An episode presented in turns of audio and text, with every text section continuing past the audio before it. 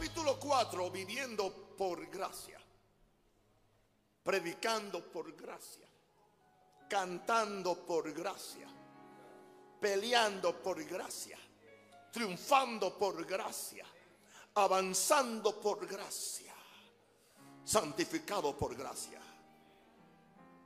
Esta es la iglesia que yo pastoreo.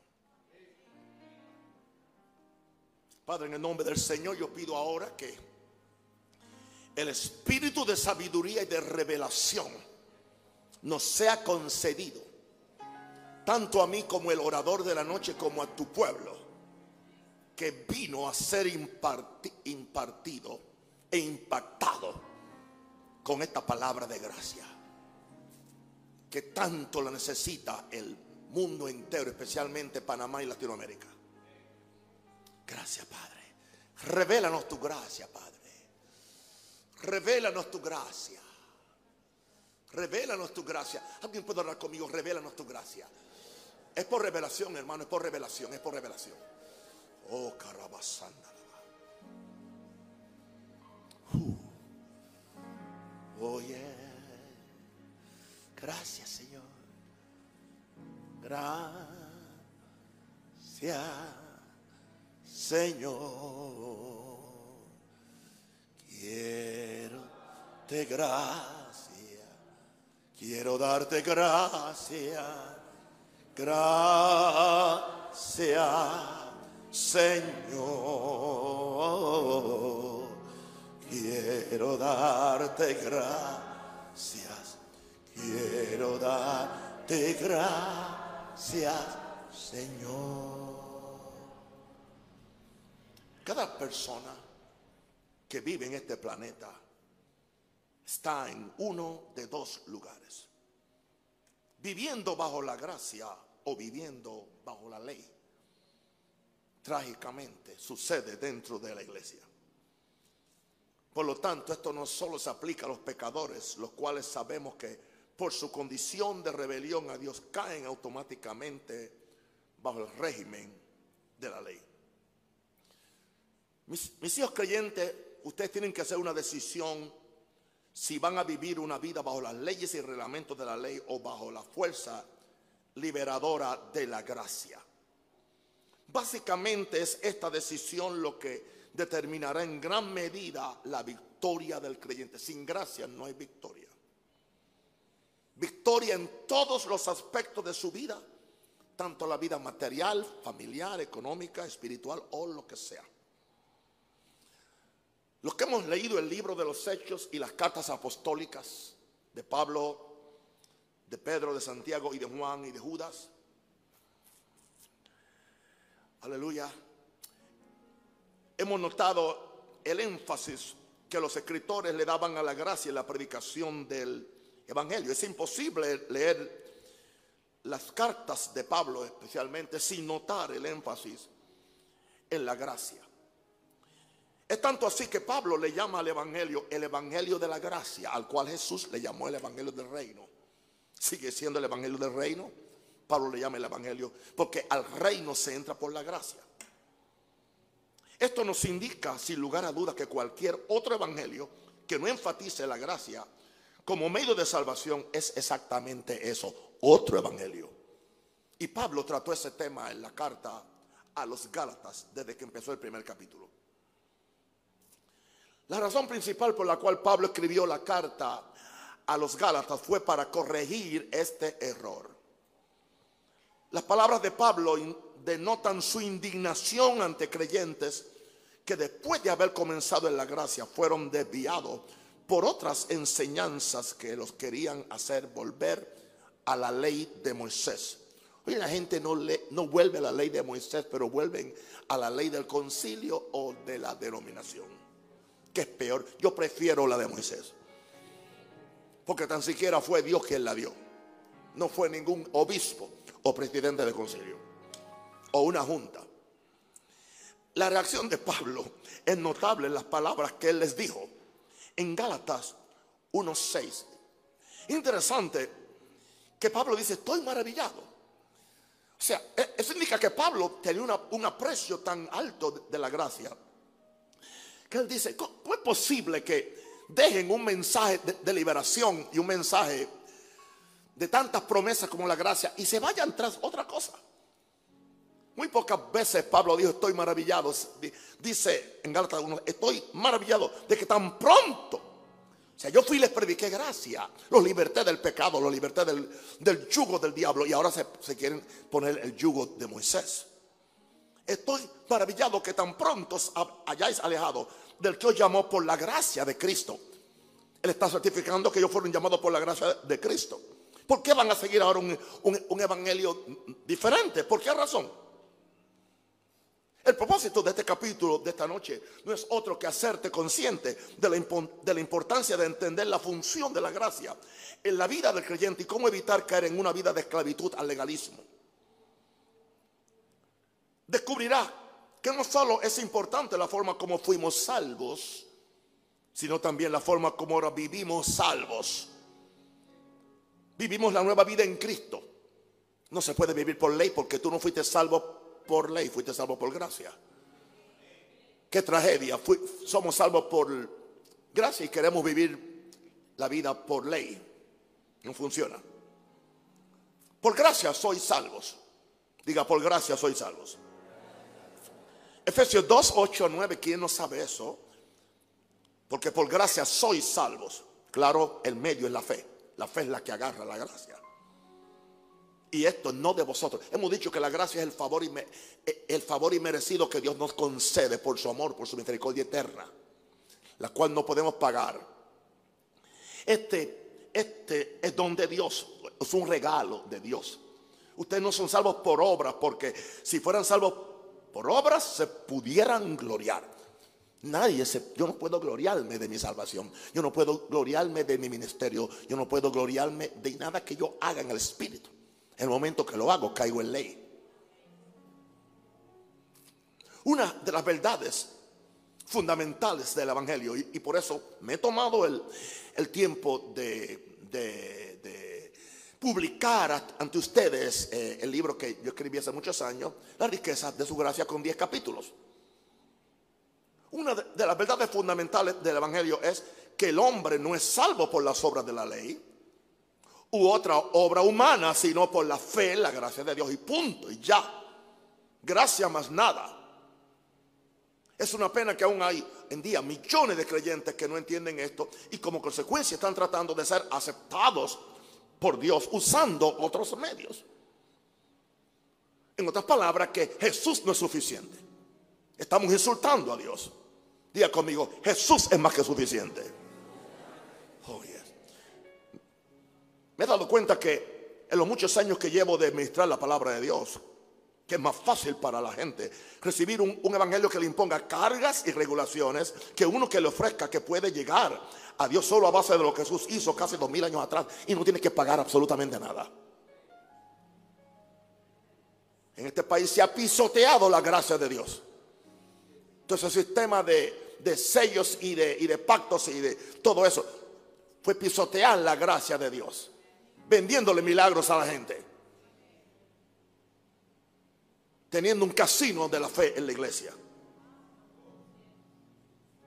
Pero hay gente que le gusta eso, porque le gusta comprar su salvación o comprar su bendición.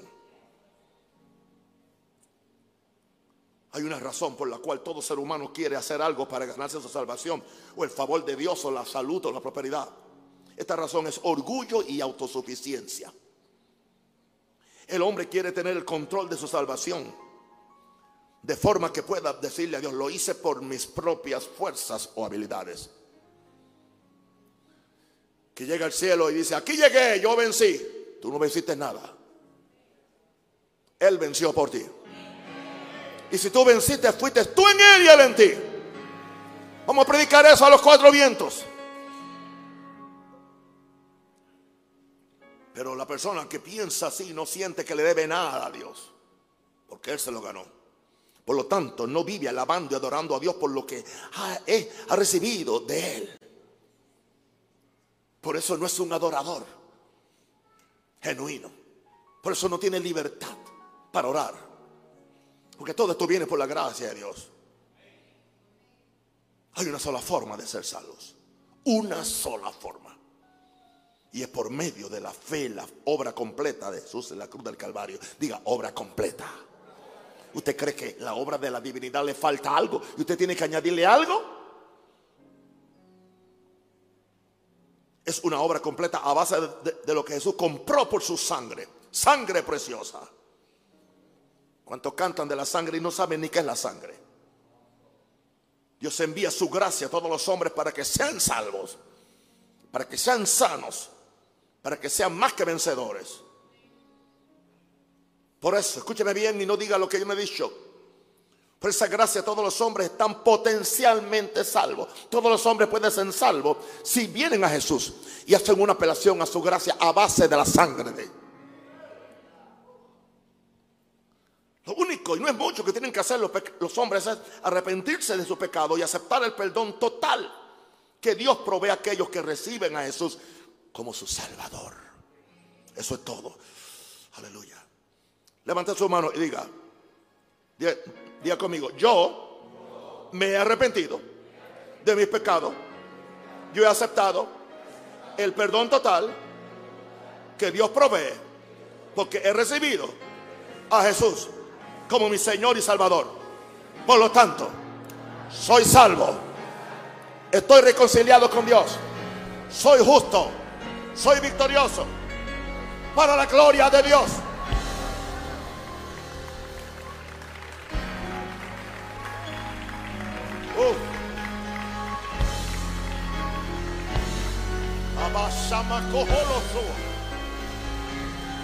Lo que parece muy simple a primera vista es hasta hoy motivo de una gran controversia teológica y doctrinal. Sería de esperar que todas las iglesias que surgieron como consecuencia de la reforma protestante que auspició Martín Lutero se suscribieran automáticamente a la doctrina de la salvación por la fe en la gracia de Dios. Lo cual no es una doctrina, es una vivencia. Es fácil hoy en día señalar a la iglesia católica como una iglesia que cree y enseña una salvación por obras meritorias. Tengamos cuidado que no le estemos tirando piedras a alguien si nosotros tenemos ventanas de cristal. Y los evangélicos tenemos muchas ventanas de cristal. Dejen de estarle tirando piedras a los católicos. Oí de un, de un supuesto profeta en un país que, que básicamente maldijo a la Virgen. ¿Y qué hace eso entonces? Que el gobierno no tenga respeto hacia la iglesia evangélica. Es una burrada. Nosotros no estamos aquí para maldecir a ninguna virgen, sino darle gracias a Dios por la virgen. ¿Qué? Yo dije darle gracias a Dios por la virgen. Sin ella no hubiera Jesús. No me mire así, que no soy mariano, soy cristiano.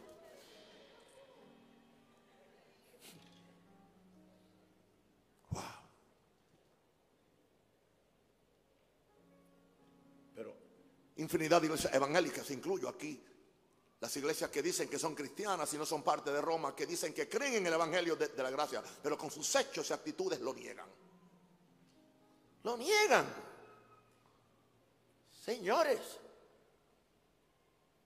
yo pongo un video de una jovencita que no tiene, no tiene tres años o cinco años en el Evangelio que nosotros predicamos.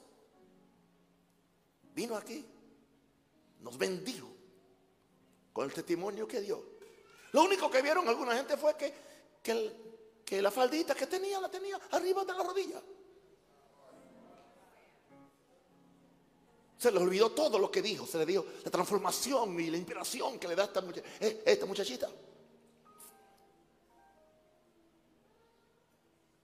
Y tú sabes quiénes son las más legalistas, las mujeres. No son los hombres. Son las que les gusta poner el yugo. Ok, mujeres, levanten la voz y digan, yo, yo renuncio a ser legalista. Gracias.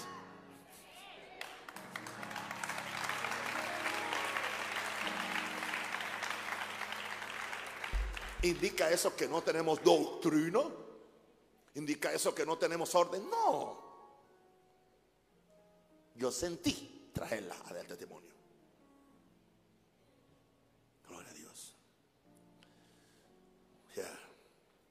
Qué interesante, que algunos creen que el Evangelio es falda larga, pelo largo y lenguas largas.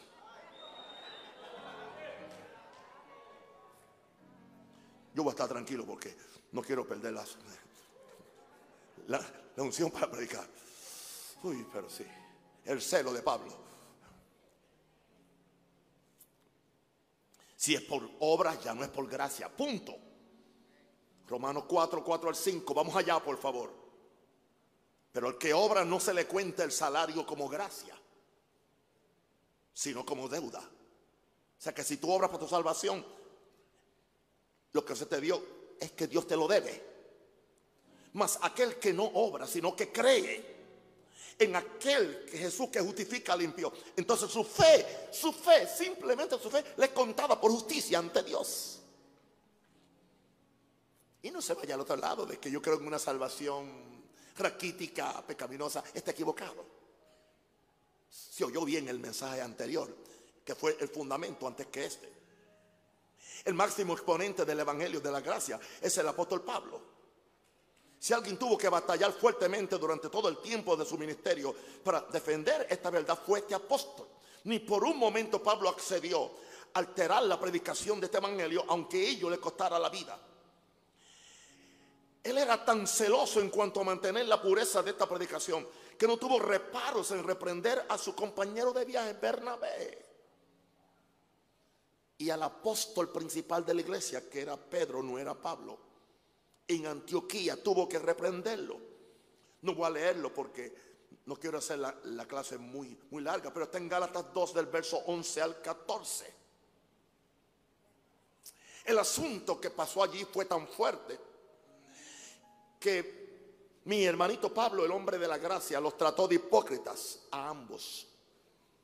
A ambos. Yo todavía no he llamado hipócrita desde este púlpito aquí a ningún otro apóstol en el mundo por simular que estaban guardando la ley por miedo a otros judíos. ¿Sabes que hay gente que cuando están con un grupo son como el camaleón? ¿Entiendes? Con ese grupo son legalistas, con el otro son de la gracia. Y eso le pasó a nuestro hermano Pedro y al compañero de Pablo, Bernabé, que tenía que saber mejor porque él andaba con Pablo y sabía que Pablo eventualmente le iba a alar las orejas y se las aló al frente a todo el mundo. Pablo mismo dice en Gálatas 2.14, vi que no andaban conforme a la verdad del Evangelio, porque le estaban predicando a los judíos que se circuncidaran. Y no solamente eso, que entonces Pablo y Bernabé no comían con los gentiles porque le tenían miedo a los maestros judaizantes que estaban tratando de confundir a los hermanos de, Galacia. Hmm. Y Pablo le, dijo, ¿qué le pasa a ustedes? Cuando están con los gentiles comen con ellos. Pero ahora por miedo a los judaizantes, eso no es el Evangelio. En otras palabras, él dice, él dice, ustedes no andan conforme a la verdad del Evangelio. El Evangelio de la gracia es la verdad del Evangelio. Entonces, ¿qué es un Evangelio que enfatiza la ley de Moisés u otra ley por encima de la gracia de Dios? Vamos a Tito 3.5, donde Pablo le escribe a su hijo en la fe Tito. Pablo establece por segunda vez que no somos salvos por obras. Vamos a leerlo. Y nos dice en Tito 3.5, nos salvó no por obra de justicia que nosotros hubiéramos hecho. Si Dios hubiera querido que nosotros viviéramos por obras, nos hubiera dado un, evangelio de ley, pero eso no fue. Sino por su misericordia, porque la gracia es misericordia. Y junto con la misericordia vino el, lavamiento de la, de la el lavamiento en la sangre de Cristo. Y por la renovación en el Espíritu Santo, o sea, en la sangre la que los regeneró espiritualmente. Y es el Espíritu Santo, aleluya, quien lo renovó a una nueva vida. Por lo tanto, mis, queridos, no cree usted que yo perdí el tiempo escribiendo este libro hace años, es porque yo vi la necesidad. No estamos tratando con un asunto superficial en el Evangelio, estamos tratando con la espina dorsal del Evangelio. Esto es lo que, lo que hace que el, Evangelio no se nos desintegre y no, no se nos vuelva un reguero. Y esta debe ser la carga principal de un verdadero apóstol o un verdadero maestro bíblico. Veamos el fundamento del Evangelio. La gracia es el Evangelio y el Evangelio es la gracia. Yo sé que hay otras áreas en la predicación, las cuales son debatibles. Y podemos permitir variedad de opiniones. Hay cosas donde podemos tener variedad de opiniones. Y seguimos siendo hermanos. Aleluya. Algunos creen en solo bautizar en el nombre de Jesús. Otros creemos lo que, lo que Jesús dijo, nombre del Padre y, y Espíritu Santo. Otros lo sumergen una vez. Yo sigo el rito antiguo, el rito inicial, que aún lo, conservan las, las iglesias ortodoxas de sumergir a la persona tres veces. En el nombre del Padre, una, del Hijo del Espíritu Santo para mojarlos completos y matarlos completos. Y levantarlos de ahí como a una nueva vida. Pero yo nunca voy a decir que el que, que, el, que, al que lo sumergieron una vez no está bautizado. O que al que sumergieron en el nombre de, Jesús no está bautizado. Pero los que sumergen en el nombre de Jesús dicen que los que sumergimos en los tres nombres no estamos bautizados. Eso es legalismo. Porque están bautizados. ¿Por qué razón? Porque Jesús dijo, Jesús dijo, eh, id y bautícelo en el nombre del Padre y del Santo. Pero entonces usted encuentra un sinnúmero mm, de, de, veces en, el libro de los Hechos donde dice y lo bautizó en el nombre de Jesús. Así que ahí no podemos ser dogmáticos. Así que podemos permitir variedad de opiniones. Nosotros, por, razón de la conciencia, no usamos vino para la Santa Comunión. Hay iglesias evangélicas que usan vino. Porque ellos dicen Jesús no usó, no, usó jugo de uva, fue vino. Todos vienen así. O sea, yo quiero que Latinoamérica me conozca tal como yo soy. Porque yo no soy camaleón.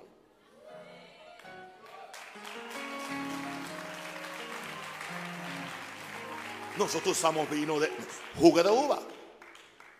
Hay lugares donde no hay jugo, no hay jugo de uva por la pobreza o lo que sea, usan color rojo.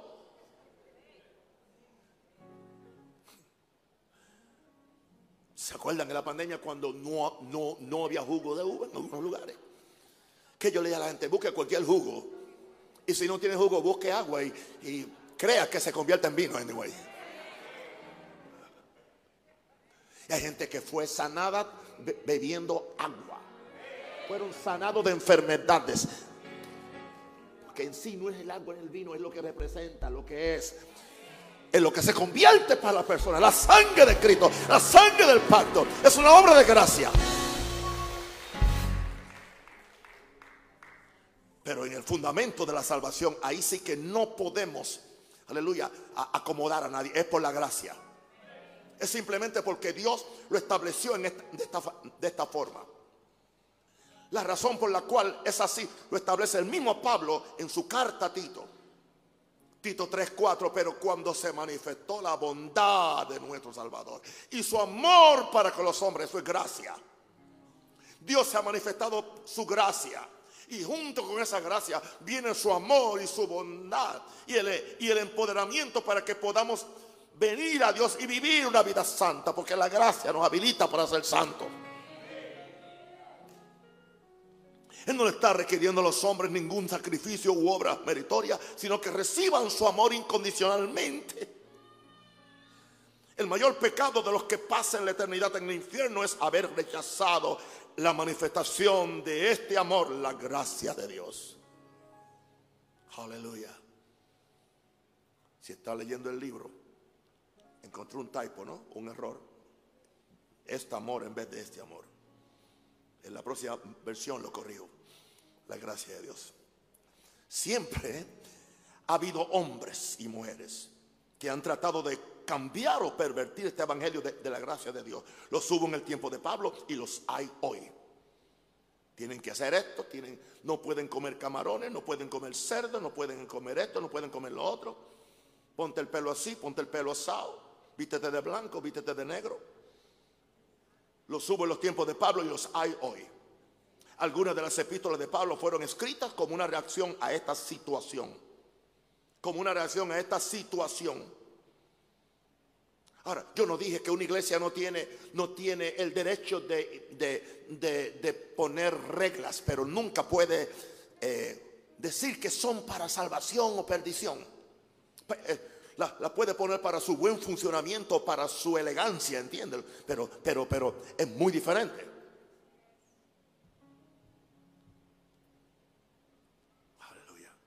Los hubo en el tiempo de Pablo y los hay hoy. Algunas de las epístolas de Pablo fueron escritas como una, una reacción a esta situación. Un ejemplo de ello es la, la epístola a los Gálatas. Después de Pablo haberles predicado el evangelio de las gracias de Dios, llegaron unos predicadores judaizantes a decirles que si no guardaban la ley de Moisés no podían ser salvos. Entonces, ¿para qué vino Jesús? En sí, esta, esta fue, fue esta situación la que casi divide la iglesia en su comienzo, casi. Los que creían solamente en ser salvos por la fe en Jesús y los que decían que, además de creer en Jesús había que seguir guardando ciertas regulaciones de la ley de Moisés, como por ejemplo la circuncisión. Y todavía por ahí hay viejos de 80 años que ahora se fueron al, al cristianismo judaizante cortándose el prepucio para ser más salvos. Pero aquí se hizo una decisión para todos los tiempos. Se hizo un concilio. El primer concilio de la iglesia fue el concilio de, Jerusalén. Los líderes de la iglesia consideraron este asunto de trascendental importancia y para tratarlo convocaron al primer concilio de la historia de la iglesia. El libro de los hechos no habla de ningún otro concilio para considerar ninguna otra doctrina, ninguna otra. Lo que indica que esto era considerado como asunto de alta prioridad por los apóstoles de la iglesia primitiva.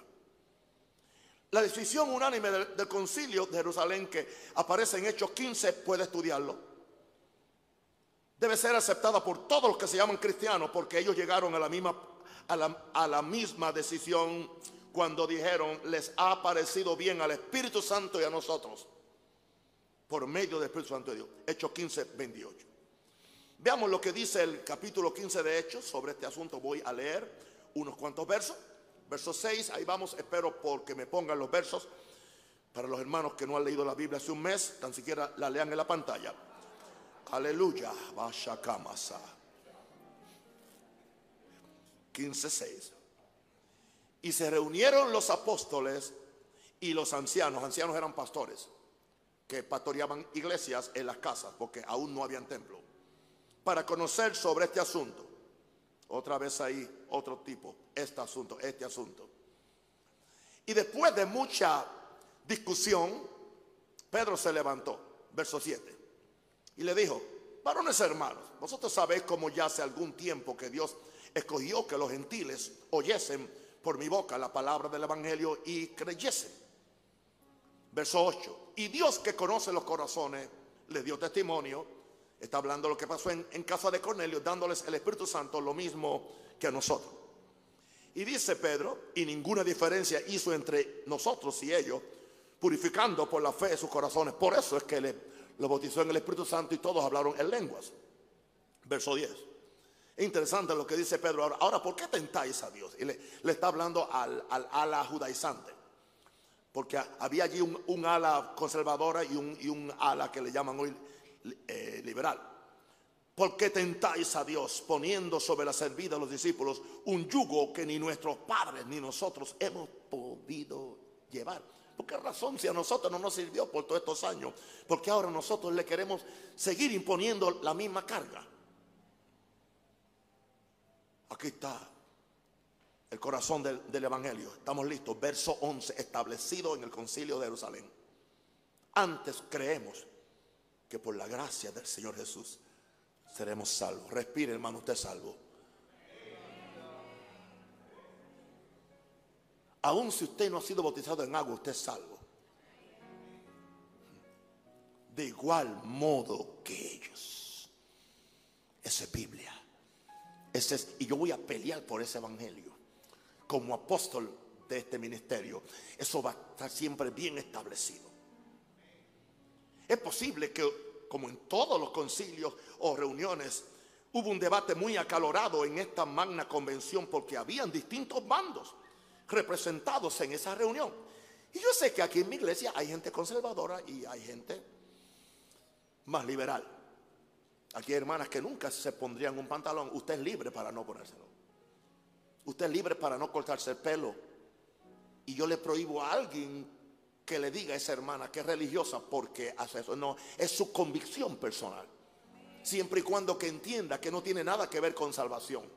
Es una preferencia que tiene esa hermana de ponerse una falda y nunca un pantalón. Es una preferencia esa hermana de nunca pintarse o de nunca cortarse el pelo. Es una preferencia. Siempre y cuando que no se lo empuje a otra como salvación. Lo bonito del caso es que no fue Pablo quien tuvo que hacer la defensa, sino Pedro. Y la misma fue ratificada por Jacobo. Y Jacobo sí pertenecía al ala más conservadora de la iglesia. Lea el libro de Jacobo. Este Jacobo es Santiago. Jacobo era el que cortaba con la espada. Él fue que vio la amistad con el mundo, enemistad contra Dios. Almas adúlteras, aleluya. Y él fue el que habló. Él fue el que habló. Porque a él lo iban a respetar el área conservadora. Este asunto debió quedar resuelto allí, pero la realidad es otra. Aún hoy en día encontramos denominaciones enteras que han escogido ignorar este, este veredicto del Espíritu Santo sobre sobre el único medio para ser salvo. Si, el Espíritu Santo habló tan claro y, definidamente en el concilio de Jerusalén, ningún predicador o iglesia tiene licencia para establecer otra cosa. No importa las motivaciones sinceras que alguien tenga al hacerlo. La Biblia dice que el tal no trae bendición a la iglesia, sino que solo perturba el alma de los creyentes. En Hechos 15, 24, que, se dice, ¿por qué perturbáis el alma de ellos? Poniéndole otro requisito de forma que nunca se sientan salvos el único mensaje que trae paz. Vamos a ver. Toda persona que está basando su salvación en otra cosa que no sea la gracia de Dios, vive con el alma perturbada porque nunca sabe si ha hecho lo suficiente para ser salvo. Y le voy a dar un buen ejemplo. ¿Por qué? Porque el que basa su salvación en buenas obras nunca sabe cuándo es suficiente para agradar a Dios. Y asegurar de temor su salvación. Una pregunta. ¿Cómo no sabe cuándo cumplió a cabalidad lo que Dios exige para ser salvo? ¿Cómo? Yo, no soy Dios. Yo no soy Dios. Yo, nunca sé. Dice, no, pero por lo que está escrito en la Santa Escritura. El asunto es que muchas cosas que están escritas en la Escritura y pueden ser interpretadas de diferentes formas, de acuerdo al contexto cultural, de acuerdo al contexto eh, etimológico, de acuerdo al contexto gramatical y todos los otros contextos. Hmm. Déjame explicarte en una forma más simple. Esta es una de, mis, formas de explicarlo, creo que es la forma más clara. Supongamos que 10 de los mejores nadadores del mundo se pusieron la meta de cruzar el océano Atlántico nadando. Todos salieron de la ciudad de New York a la misma vez y van a llegar hasta París por el Atlántico. Bueno, todos salen y son tremendos expertos nadadores, pero es posible que el mejor de todos ellos llegue llegue más allá que los otros nueve, pero aún así es imposible que llegue al otro lado. Imposible. Cada uno de ellos, con su esfuerzo y habilidad, alcanzarán a dar una distancia considerable, pero ninguno, ninguno podrá, ninguna persona podrá jamás llegar a su meta. Lo mismo el cielo. No importan los esfuerzos y habilidades que tengamos para llegar al cielo, nunca llegaremos por nosotros mismos. Por eso Jesús tuvo que bajar para subirnos.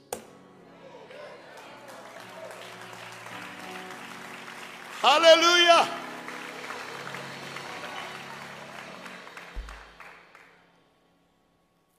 Aún el que cree que puede llegar más lejos, le falta más por caminar que lo que ha caminado nadie subió al cielo, sino que descendió del cielo. Por eso es que solo tenemos paz cuando sabemos que por medio de la fe y la gracia de Dios, paz, paz, cuán dulce paz es aquella que el Padre nos da. Yo le ruego que inunde por siempre mi ser. Mi amor celestial. Oh, gloria. Uf. Peace, wonderful peace. Por eso es que solo tenemos paz cuando sabemos que por medio de la fe, la gracia de Dios, hemos llegado al lugar de una completa salvación. Esta es la única forma de disfrutar de paz mental, sabiendo que somos salvos por la gracia de Dios. Sublime mi gracia del Señor, que a un pecador salvo. ¿Sabe lo que dice la versión en inglés? No dice pecador, dice un desecho. Eso es lo que dice. Un desecho. O sea, alguien que está totalmente destruido. La palabra en inglés es wreck. Un desecho. Pero la gracia te alcanzó. Amén. Te alcanzó. Y nos hizo príncipes y princesas. Hijos de Dios. Lavados por la sangre. Con privilegios especiales. Justificados es parte de la gracia y es por la fe. Justificados es declararnos, no solamente declararnos, hacernos justos. Ese es el problema con los términos. Cuando somos justificados es que somos hechos justos por la fe en la sangre de Jesús. Porque la misma justicia de Jesús se nos apropia a nosotros como si nosotros la hubiéramos realizado. Y ante el Padre, el Padre nos ve tan justos como Jesús. Yo sé que la mente evangélica y religiosa no lo puede entender. Romanos 5.1, justificado pues por la fe tenemos paz para con Dios por medio de nuestro Señor Jesucristo. El problema fundamental del hombre es su condición de pecador, no por decisión, sino por nacimiento. Es bastante duro para que gente que se considera buena y moral aceptar esta realidad, pero eso es lo que la Biblia dice. Romanos 3:23, por cuanto todos pecaron y están destituidos de la gloria de Dios. Toda persona que nace en este mundo nace con el potencial, yo le llamo el ADN, para pecar porque trae en su sangre el pecado de Adán. Su sangre está contaminada. Por eso Dios no podía escoger ni a Moisés, ni a Abraham, ni a Daniel, ni a Isaías y llevarlo a una cruz para que muriera por los pecados, porque la sangre de ellos no era pura, estaba contaminada con el germen del pecado. Es tanto así, como le he dicho antes, que Dios prefería usar la sangre de un animal que no peca porque los animales viven por instinto, no por voluntad.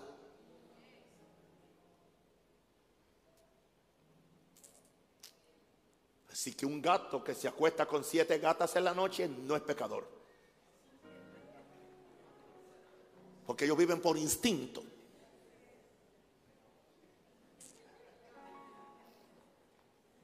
Y para ellos no hay ley. La ley es para nosotros. Y donde no hay ley, no hay pecado. ¿Usted sabía que algo es pecado cuando hay una ley que lo condena? Y lo mismo es en el, lo mismo es en el, orden legal. O sea, si no hay una ley acerca de algo, no hay infracción. No hay infracción. ¿Ok? Yo no sé por qué hay gente que todavía están caminando afuera hoy. Hacen cinco días que quitaron la... Están caminando por todo Panamá con la dichosa mascarilla esa. Yo sé. Acá, quítese. Aquí usted la puede usar aún porque aún dicen que la debe usar adentro. Aunque yo dije que aquí usted no tiene que usarla, pero usted es libre de usarla y nadie se la va a quitar. Yo le, yo le recomendaría que usted se consiga una que diga Dios es amor o algo. No, no, no. Entiende, entiende. Porque podemos caer en legalismo aún con la fe. Y yo nunca le he empujado a nadie que tiene que hacer lo, que yo hago con mi fe. Porque mi fe me ha revelado a mí. Y yo no puedo obligártela a ti porque ya sería ley. Y la fe no es la ley, la fe es de gracia. Amén.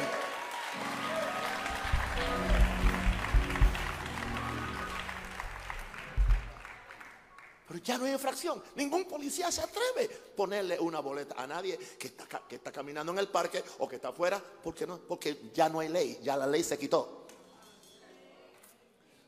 ¿Sabe quién la quitó? El mismo que la dio. ¿Y sabe quién? ¿Quién, quién, quién le quitó la autoridad a toda la ley de Moisés? El mismo que la dio Jesús.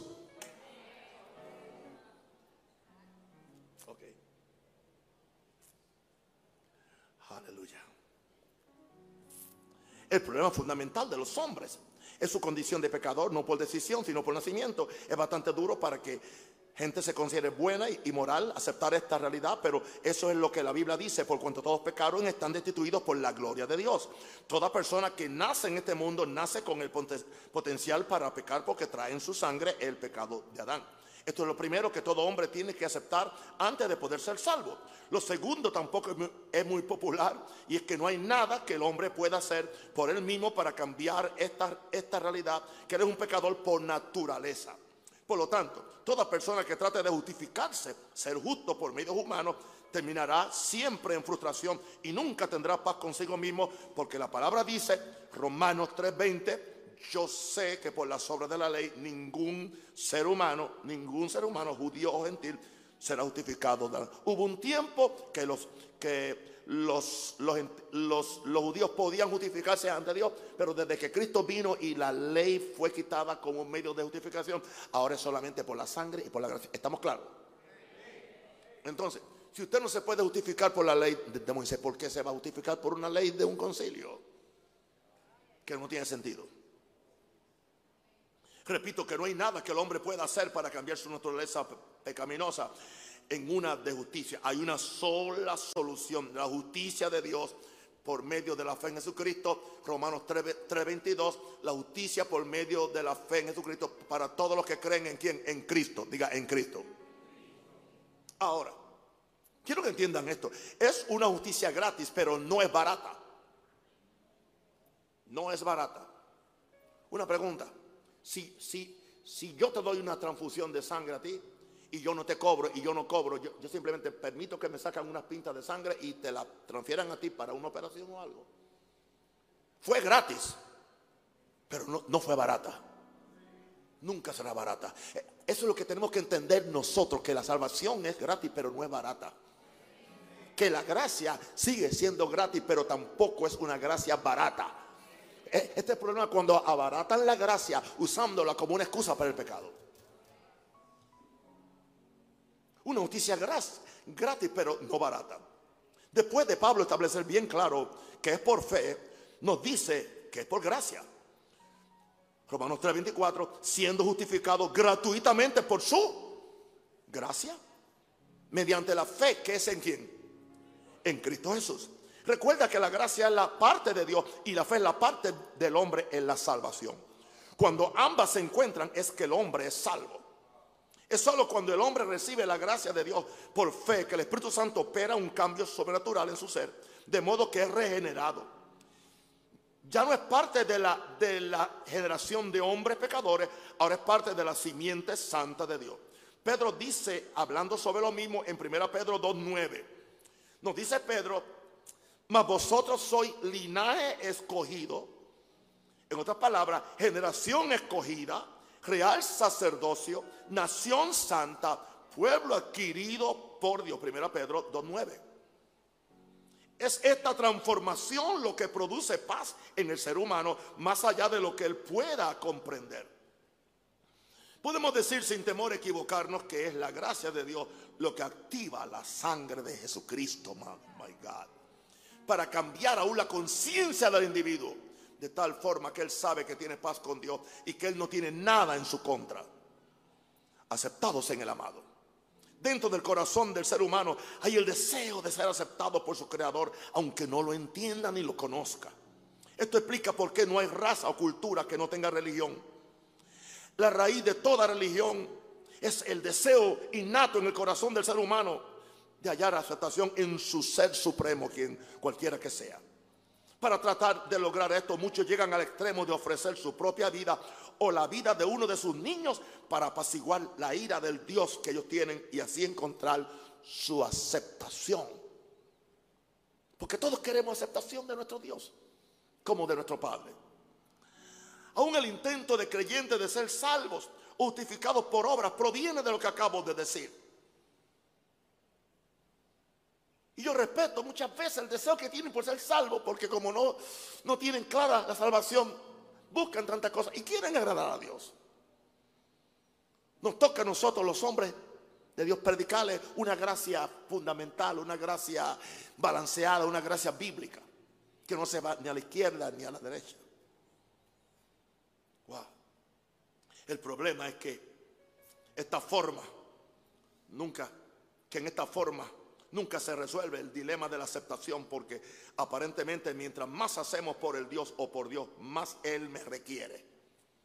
Porque es lo que yo estoy haciendo, es lo que yo creo que yo tengo que hacer, en vez de lo que Jesús hizo. Y lo que yo haga en comparación con lo, con lo que Dios hizo, nunca, yo nunca le llego a Jesús ni, ni a los pies, ni al talón. En mi vida más santa, yo no, yo no llego a sus pies. ¿Cuál es entonces la solución? La solución está en entender que ya Dios aceptó el sacrificio y las buenas obras de una persona que pagó el precio completo de tu salvación. Oí al apóstol Bertucci predicando ayer una palabra muy poderosa. Y él le decía a la gente mayor de su iglesia, le decía, ustedes los que están aquí mayores ahora, cuando llegan los nuevos, ustedes le están diciendo que tienen que pagar el precio como ustedes. Usted no pagó ningún precio. A usted se le dio gratis la salvación, así que désela gratis también a los que vienen ahora. Eso indica que un peligro de cuando nos hacemos tan religiosos y tan eclesiásticos, vamos a usar la palabra amén. Convertimos el cristianismo en eclesianismo. We, we change Christianity for Christianity for churchianity. Hay que pagar el precio. Yo sé que hay, hay cosas por las cuales pagar el precio, pero no tiene que ver nada con tu salvación. Hay un precio de obediencia que tiene que ser para, pero es para desatar otras cosas, pero no es para ser salvo. Nunca lo uses ahí porque el precio máximo Jesús lo pagó al derramar su sangre. Dios aceptó de una vez y por todas la obra redentora de su Hijo, Jesús como algo eterno y permanente no hay forma que Dios pueda cambiar de opinión respecto a la obra de Jesús. Llegamos a la conclusión que el hombre no es salvo por obras, pero sí por la perfecta obra de Jesús. La resurrección de Jesús implica que Dios aceptó todo lo que Jesús hizo en la cruz por ti y por mí. Mensaje, pueblo de Dios, gente de Dios. La Biblia dice que somos aceptados en quién, en Él en el amado. ¿Y por qué? Por la sangre. Yo sé que fue la sangre. Yo sé que fue la sangre la que me redimió a mí. Yo ciego fui, mas por la sangre vi. Por ella redimido fui. I know that was the blood I know that was the blood. I know it was the blood for me. I was blind, but now I can see. I know it was the blood for me. Yo sé que fue la sangre. Yo sé que fue la sangre la que me libertó a mí. Yo ciego fui, yo ciego fui, mas por la sangre vi. Por ella, diga por ella, por ella, redimí Oh,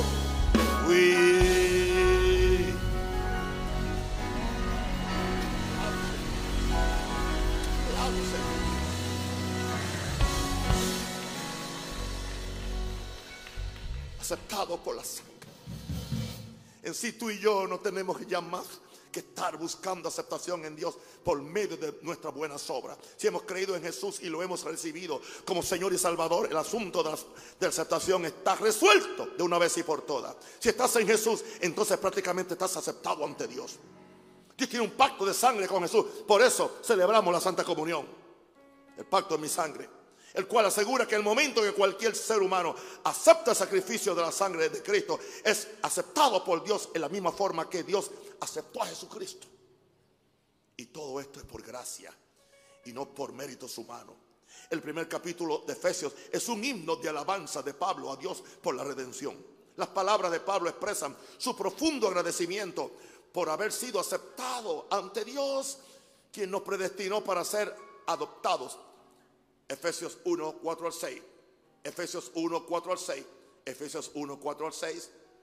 Aceptado ante Dios quien nos predestinó para ser adoptados hijos suyos por medio de Jesucristo, según el puro afecto de su voluntad, para la alabanza de la gloria de su gracia, con la cual nos hizo aceptos en el amado, en quien tenemos redención por su sangre. Eso implica el perdón de pecados.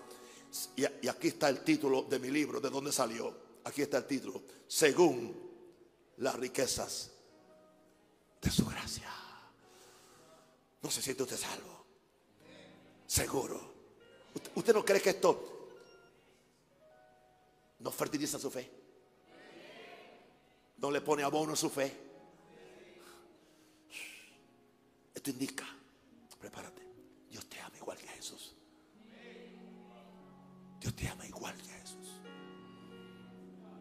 Es maravilloso saber que Dios no me ama menos que Jesús y que por esa razón de haber aceptado gratuitamente su amor, puedo vivir el resto de mi vida en la tierra en la misma forma que Jesús la vivió.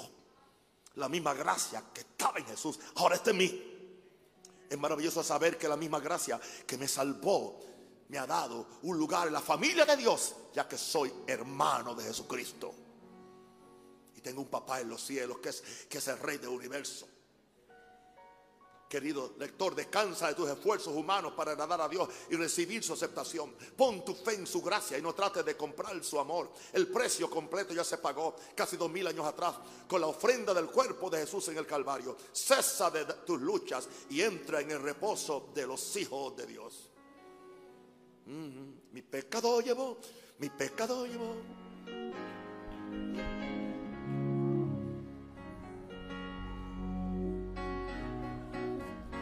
Mi pecado llevo, mi pecado llevo, mi pecado llevo, y alegre canto mi.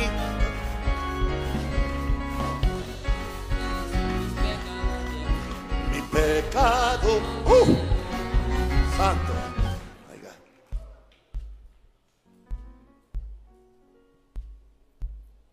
En esta iglesia habrá más presencia cuando se cante más de la sangre. Ahí lo dejo. Querido lector, decía yo, pero hoy le digo, querido hijo que está aquí, descansa de tus esfuerzos humanos para agradar a Dios. Y eso no es vagancia, porque dice, esfuérzate en la gracia, pero es la gracia, esfuérzate en Él. pon tu fe en su gracia y no trate de comprar su amor. El precio completo ya se pagó casi dos mil años atrás con la ofrenda del cuerpo de, de Jesús en el Calvario. Cerca de, cesa de tus luchas y entra en el reposo de los hijos de Dios. Cesa de tus luchas. Si Dios te ha aceptado por tu gracia, ¿por qué tú no te aceptas a ti mismo? Vive bajo la sombra de su gracia y no bajo la sombra de la incertidumbre de tus obras humanas. Con razón dice el escritor del libro de Hebreos en Hebreos 4:10, porque el que ha entrado en su reposo también ha reposado de sus obras. La gracia es reposo y el que el que ha entrado en ella ha reposado de sus obras. ¿Has reposado tú? ¿Has reposado tú? Veamos esta gracia que perdona tus pecados. Efesios 1.7. En quien tenemos redención por su sangre, el perdón de pecados, según las riquezas de su gracia.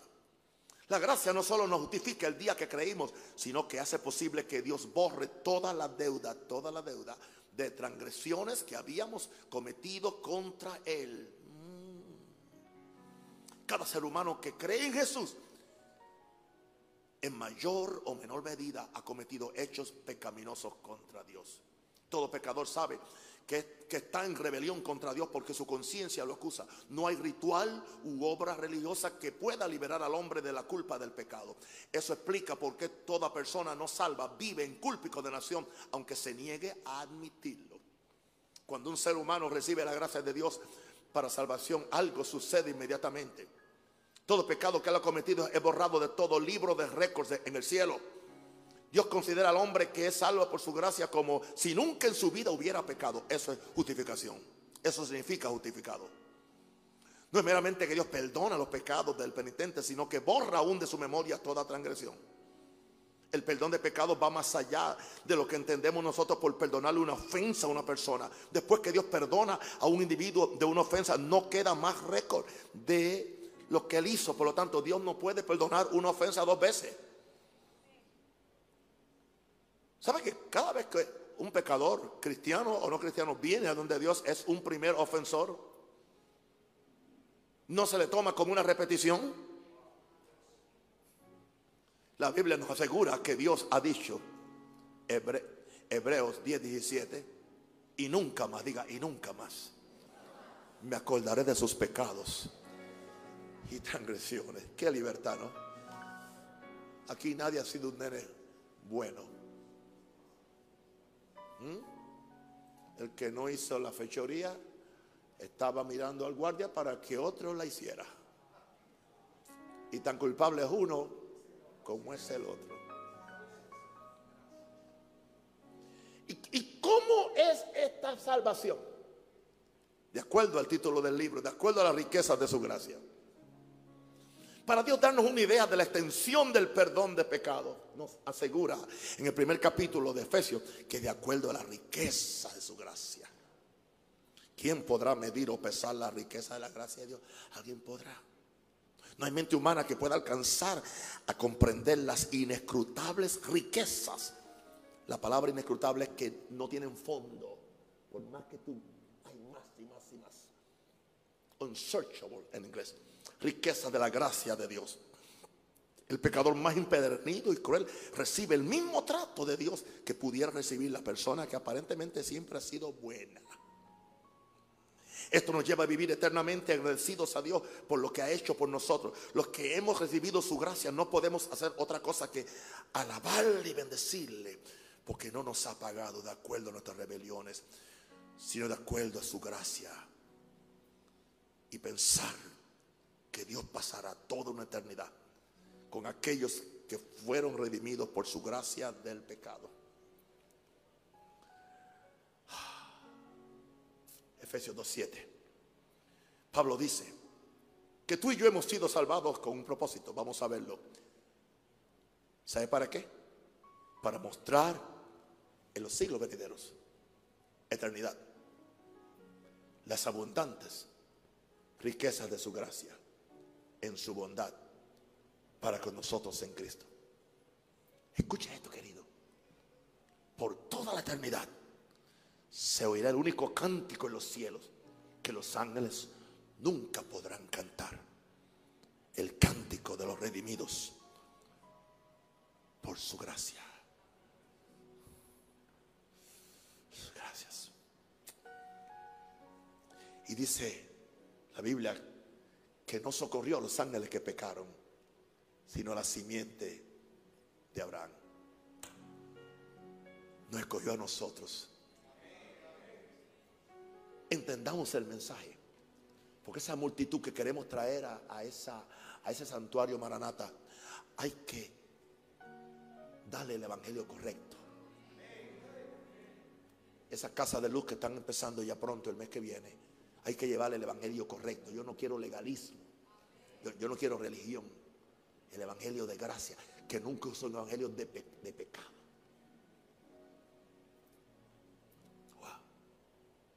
La firmeza de la gracia. Romanos 5, 2. Hay firmeza en la gracia. Diga, hay firmeza en la gracia. ¿Por quién? ¿Por quién Jesús? También tenemos entrada por la fe a esta gracia. Por la fe, diga, por la fe a esta gracia.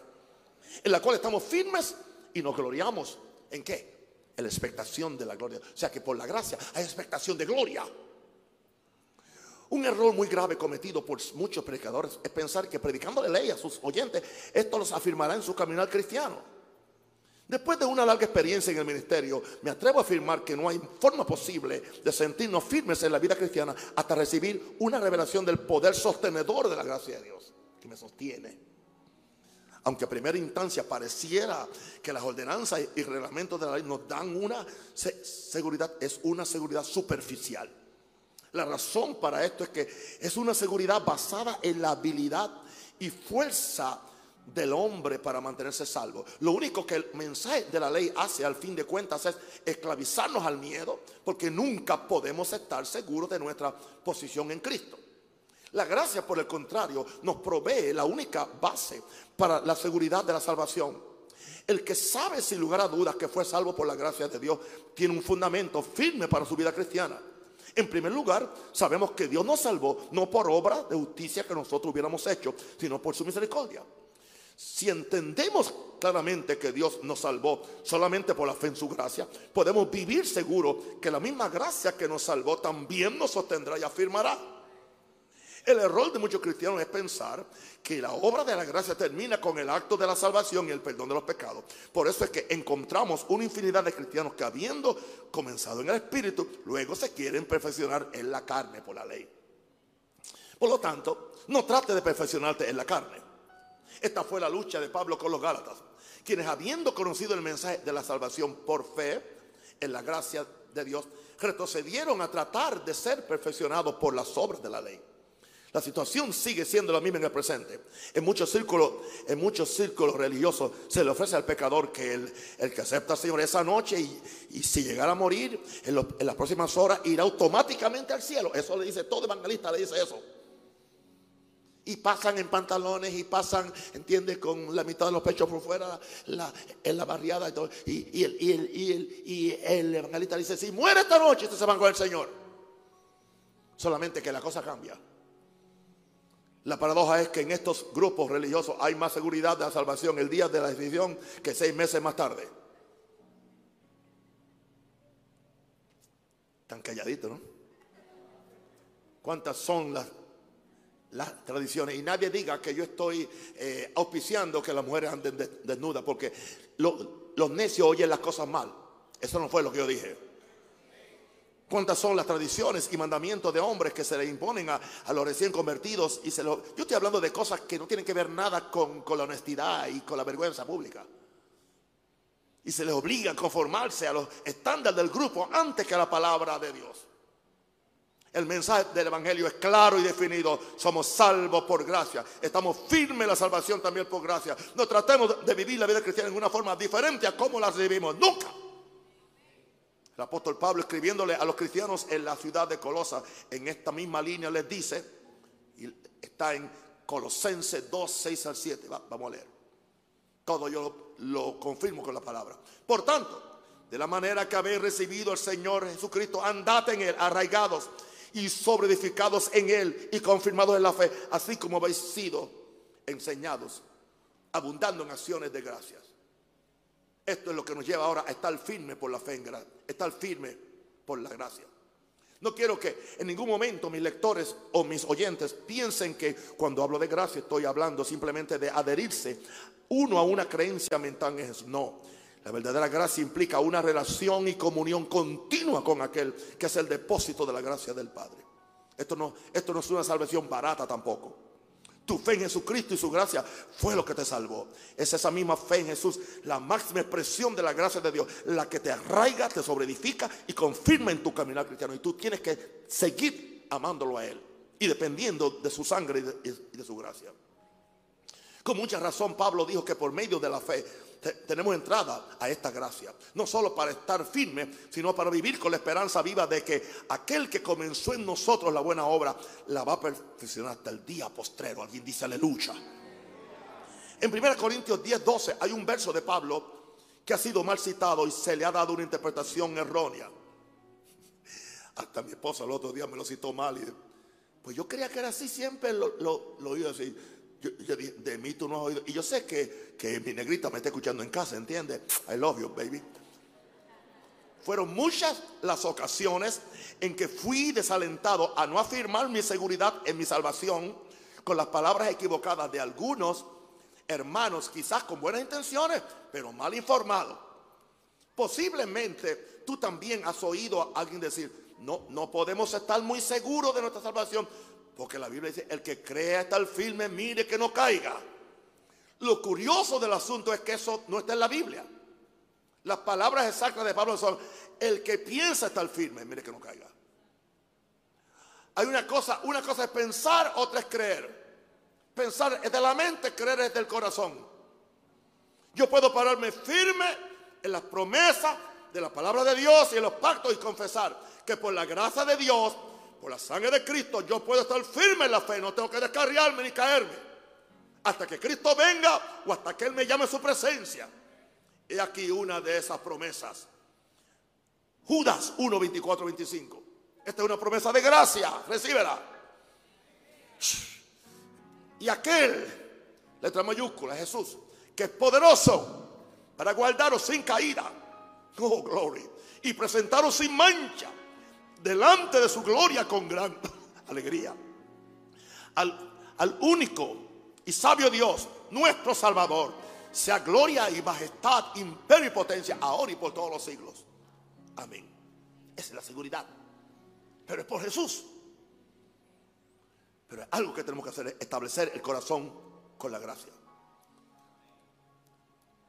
Hebreos 13, 9, creo que Pablo nos dice, no dejéis llevar de doctrinas diversas y extrañas, porque buenas cosas afirmar el corazón con qué? Con la gracia, no con viandas, no con comidas, que nunca aprovecharon a los que se han ocupado en ellas. En esta escritura Pablo le está, le está, escribiendo a los creyentes judíos que aún estaban tratando de combinar la gracia con la ley en su servicio a Dios. La amonestación que se le dio a estos, hermanos es válida hoy en día para cada creyente. Son las doctrinas extrañas de los hombres que no conocen la gracia de Dios las que en vez de fortalecer el corazón del creyente lo debilitan. Si estas cosas no pudieran ayudar, no pudieron ayudar a la gente del, viejo pacto, a quienes fueron dadas, mucho menos nos podrán ayudar a nosotros para quienes Dios ha preparado cosas mejores. Si verdaderamente quieres ser fortalecido y afirmado en tu corazón, agárrate de la gracia de Dios y no la suelte. La firmeza del corazón proviene de, un creyente bien establecido en la gracia de Dios. Agárrate. Cuando hablamos de un corazón establecido, me estoy refiriendo a un corazón estable y bien fundamentado en la seguridad de que por medio de la gracia de Dios estamos limpios y justificados ante la presencia de Dios. No hay condenación. Este, el corazón que sabe, que sabe porque sabe, que lo sabe, que está firme en las promesas de que aquel que en creyere nunca será avergonzado. El corazón que ha sido afirmado por la gracia sabe que no hay ninguna condenación para aquellos que están en Cristo Jesús. Y que nadie puede acusar a aquel que ha sido justificado por Dios. Romanos 8, versos 1, 33 y 34, para los que van a leer después. Para este corazón es fácil creer las promesas de Dios referentes a cualquier área de la vida cristiana. Sabemos que un corazón que se siente condenado no se siente aceptado por Dios. Como consecuencia, es bastante difícil para esta persona acudir a Dios como padre para pedirle la herencia que por su hijo le pertenece. He observado lo difícil que se le hace a un legalista, uno que depende de las obras de la ley, recibir las promesas de Dios porque son gratuitas. Tú cualificas por gracia esto es así. Porque muy adentro de la conciencia de esta persona está la idea que tiene que ganarse la, aprobación y el favor de Dios antes que Él le pueda dispensar las bendiciones del cielo. Hay una obediencia, pero es una obediencia en la gracia de Dios. El creyente que tiene su corazón afirmado en la gracia de Dios sabe que aunque Él no cualifique para recibir de Dios por sus errores pasados o lo que sea, la gracia de Dios siempre compensa todo lo que le falta porque Dios es un Padre bueno que se compadece de sus hijos, aún sabiendo que son débiles. ¿Por qué tantos llamados hijos de Dios viven vida de incertidumbre con temor al diablo? Como sus corazones, como sus corazones no han sido estabilizados con el poder y la autoridad que trae la gracia, son amedrentados por cualquier situación que el diablo o la vida le presenten. Hay algo que distingue la vida de un creyente que ha recibido una verdadera revelación de la gracia de Dios. La gracia de Dios inunda el corazón de poder, autoridad, esperanza y confianza. De que Dios está al control. Diga, Dios está al control absoluto de sus hijos que confían en su gracia y viven una vida de separación del pecado en íntima comunión con Jesús. ¿Oyeron eso ahora? Yo sigo predicando santidad con gracia. Buena esperanza por gracia. Aparece en segunda, segunda Tesalonicenses 2, 16 al 17. Y el mismo Jesucristo, Señor nuestro y Dios nuestro Padre, el cual nos amó y nos dio consolación eterna y buena esperanza por gracia, conforte vuestros corazones. Dios confirma, o sea que tu corazón va a ser confortado y tú vas a ser confirmado en toda palabra y obra, siempre que estés apegado a qué, a qué, a qué, a la gracia. Algo que distingue al cristianismo bíblico de las sectas falsas y de las demás religiones del mundo es la esperanza que le da al hombre. Esta esperanza nos da la seguridad no solo para esta vida, sino para la vida que viene después de la muerte. Todos los sistemas religiosos que basan la salvación del hombre en buenas obras viven una vida de desesperación, incertidumbre en cuanto al futuro y a la eternidad. Es posible que tengan una esperanza para ser buenas personas aquí en la tierra, pero no para asegurarse la eternidad el cristianismo que cree en una salvación por gracia es superior en este respecto. Hay una seguridad en la salvación por gracia, la cual nos consuele y nos provee buena esperanza. Por esta razón es que no vemos la muerte como algo patético, sino como un medio para ver el rostro de aquel que un día nos salvó por su. Tampoco esperamos la venida de Cristo con temor de que no lleguemos a ser parte del número de los redimidos. Lo que quiero decir con esto es que no hay forma de vivir en la seguridad de la salvación a menos que esté basado en la gracia de Dios para mantenernos salvos. Es la consolación y esperanza que viene de la gracia que hemos recibido, lo que conforta el corazón del creyente de forma que él se siente seguro por la eternidad, siempre y cuando que no dé la espalda a la gracia que lo salvó. ¿De dónde proviene mi esperanza? No es de mi habilidad para producir por mí mismo obra de justicia, para así ganarme el cielo y pasar la eternidad con Dios. Mi esperanza está en Jesús. Proviene de la fidelidad de Jesús hacia aquellos que lo han recibido como Señor y Salvador. De que nunca los dejaría, nunca ni los, ni los abandonará. Esa fidelidad de mi Salvador es la que lo lleva a Él a agotar todos los recursos para que la persona que puso un día su fe en Él tenga en este mundo la mejor vida y en el siglo venidero la vida eterna. Nunca fue el diseño de Dios que una persona que recibió a su Hijo pierda la consolación y la esperanza de que permanecerá unida eternamente a Él. Inicialmente, los voy a sorprender, Dios nos salvó para que fuéramos siempre salvos.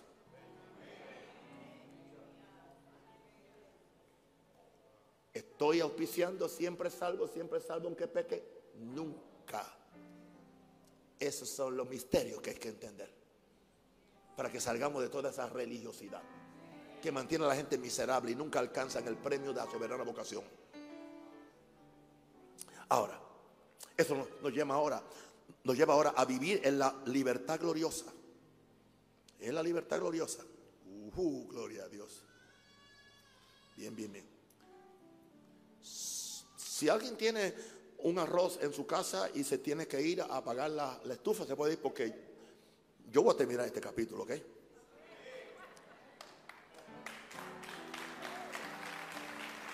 ¿Alguien diga aleluya? Bien, vamos entonces. Viviendo la libertad gloriosa. ¿Alguien quiere oír eso ahora? Bueno, está en Gálatas 5.1. Está fue firmes en la libertad con que Cristo nos hizo libres y no estéis otra vez sujetos al yugo de qué? De esclavitud. Y ahí no se, ahí no se, no le está hablando a pecadores, no es el yugo de esclavitud del mundo, era el yugo de esclavitud de la ley. Las palabras que acabo de decir fueron dirigidas a creyentes que estaban en un estado de indecisión. Si, si vivían por las obras de la ley o por fe en la gracia de Dios. Como mencioné anteriormente, Pablo escribió la carta a los Gálatas para combatir unos predicadores que vinieron de Jerusalén con la intención de decirles a estos nuevos creyentes que si no guardaban la ley de Moisés no podrían ser salvos. Uno de los principales puntos de debate era el rito judío de la circuncisión. Después que Pablo les había dicho que solamente eran salvos por medio de la fe en la obra completa de Jesús, cuando oyeron a estos maestros, muchos de ellos prácticamente regresaron a la ley. Es a este grupo de cristianos que Pablo les anima a permanecer en la libertad en Cristo. En sí Pablo no se está refiriendo a, su libertad en relación con el mundo, sino a su libertad en relación con la ley. Con esto no estamos negando que el verso tiene una aplicación secundaria, pero es secundaria. Mantenernos firmes de la libertad que hemos recibido al ser rescatados del yugo del mundo y el diablo. El mensaje de Pablo es claro y enfático. El creyente debe vivir en la libertad gloriosa de los hijos de Dios y no debe dejarse esclavizar por el yugo de los mandamientos de hombre o los estatutos o regulaciones de la ley. No sé si usted puede pensar eh, eh, la lucha que yo tuve en Chicago cuando tantos años atrás yo estaba predicando esto. En la misma forma que los Gálatas se estaban esclavizando a las exigencias de los predicadores legalistas de su tiempo, todavía hoy corremos el peligro de perder la libertad y espontaneidad de nuestra vida cristiana, tratando de santificarnos por medio de las leyes y reglas de los legalistas modernos. Los que estamos en Cristo no necesitamos una ley para ayudarnos a vivir la vida cristiana. Cristo es nuestra vida y es en Él que disfrutamos la mayor libertad. Fue la vida de Cristo lo que nos libertó del dominio del pecado y no la obediencia a un sistema de reglas y mandamientos humanos. Por lo tanto, vivir en la gracia es vivir en el Espíritu. Diga conmigo, vivir en la gracia es vivir en el Espíritu. En Romanos 7:6 dice, pero ahora estamos libres de la ley. ¿Oyó eso?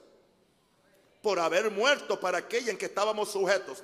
De modo, no es que vamos a ser vagos, sino que vivamos, sirvamos ahora bajo un, régimen, un, régimen nuevo del Espíritu y no bajo el régimen viejo de la letra. O sea, lo que, lo que la ley no podía hacer, el Espíritu lo puede hacer.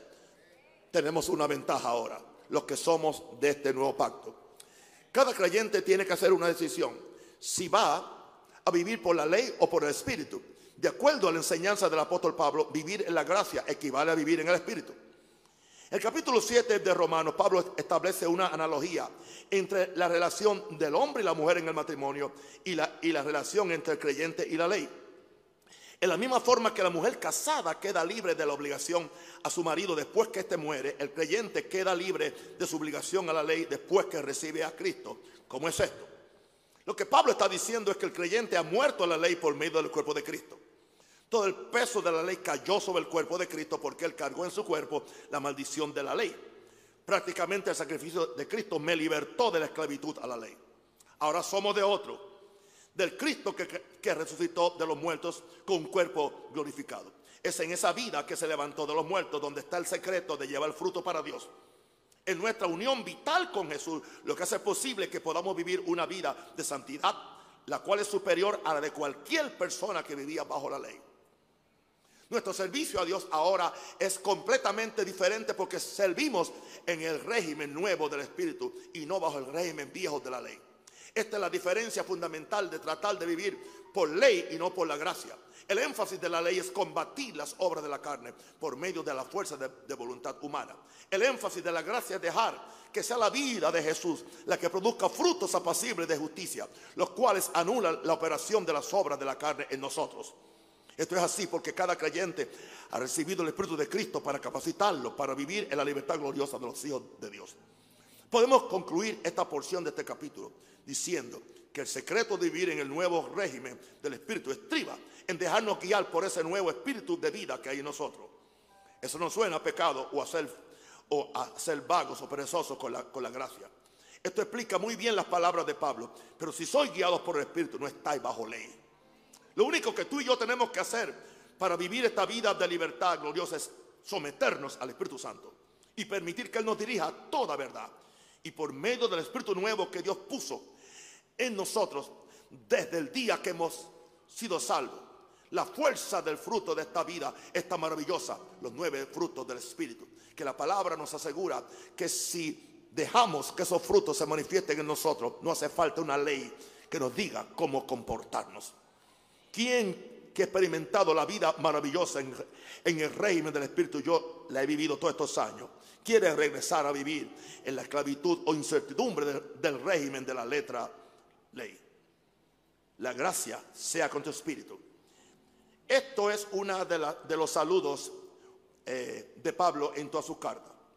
En, en Filipón, en Filipón, Filemón, Filemón 1.25, la gracia de nuestro Dios Jesucristo sea con vuestro espíritu. ¿Con qué? ¿Alguien quiere la gracia para su espíritu? Le he dado bastante gracia para que su espíritu esté lleno de gracia y que usted salga aquí, aleluya, botando gracia hasta por los poros. Alguien dice aleluya. Oh, gloria. Lo que aparentemente es una mera despedida de Pablo, aparentemente al final de sus cartas, tiene una gran significación para cada uno de nosotros. Es bastante curioso que por años y años estemos leyendo la Biblia y no nos fijemos en ciertos detalles que tienen tanta importancia cuando nos son revelados por el Espíritu Santo. Mientras escribo este capítulo se me ocurrió cotejar cada una de las cartas del apóstol Pablo para ver cómo empiezan y cómo terminan.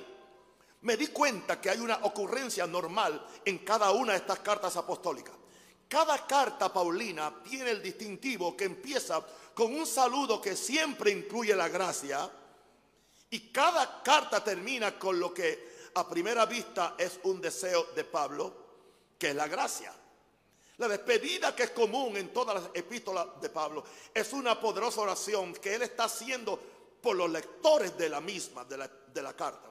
Cada vez que Pablo se despide de, de los recipientes de sus cartas diciendo, la gracia de nuestro Señor Jesucristo sea con todos vosotros.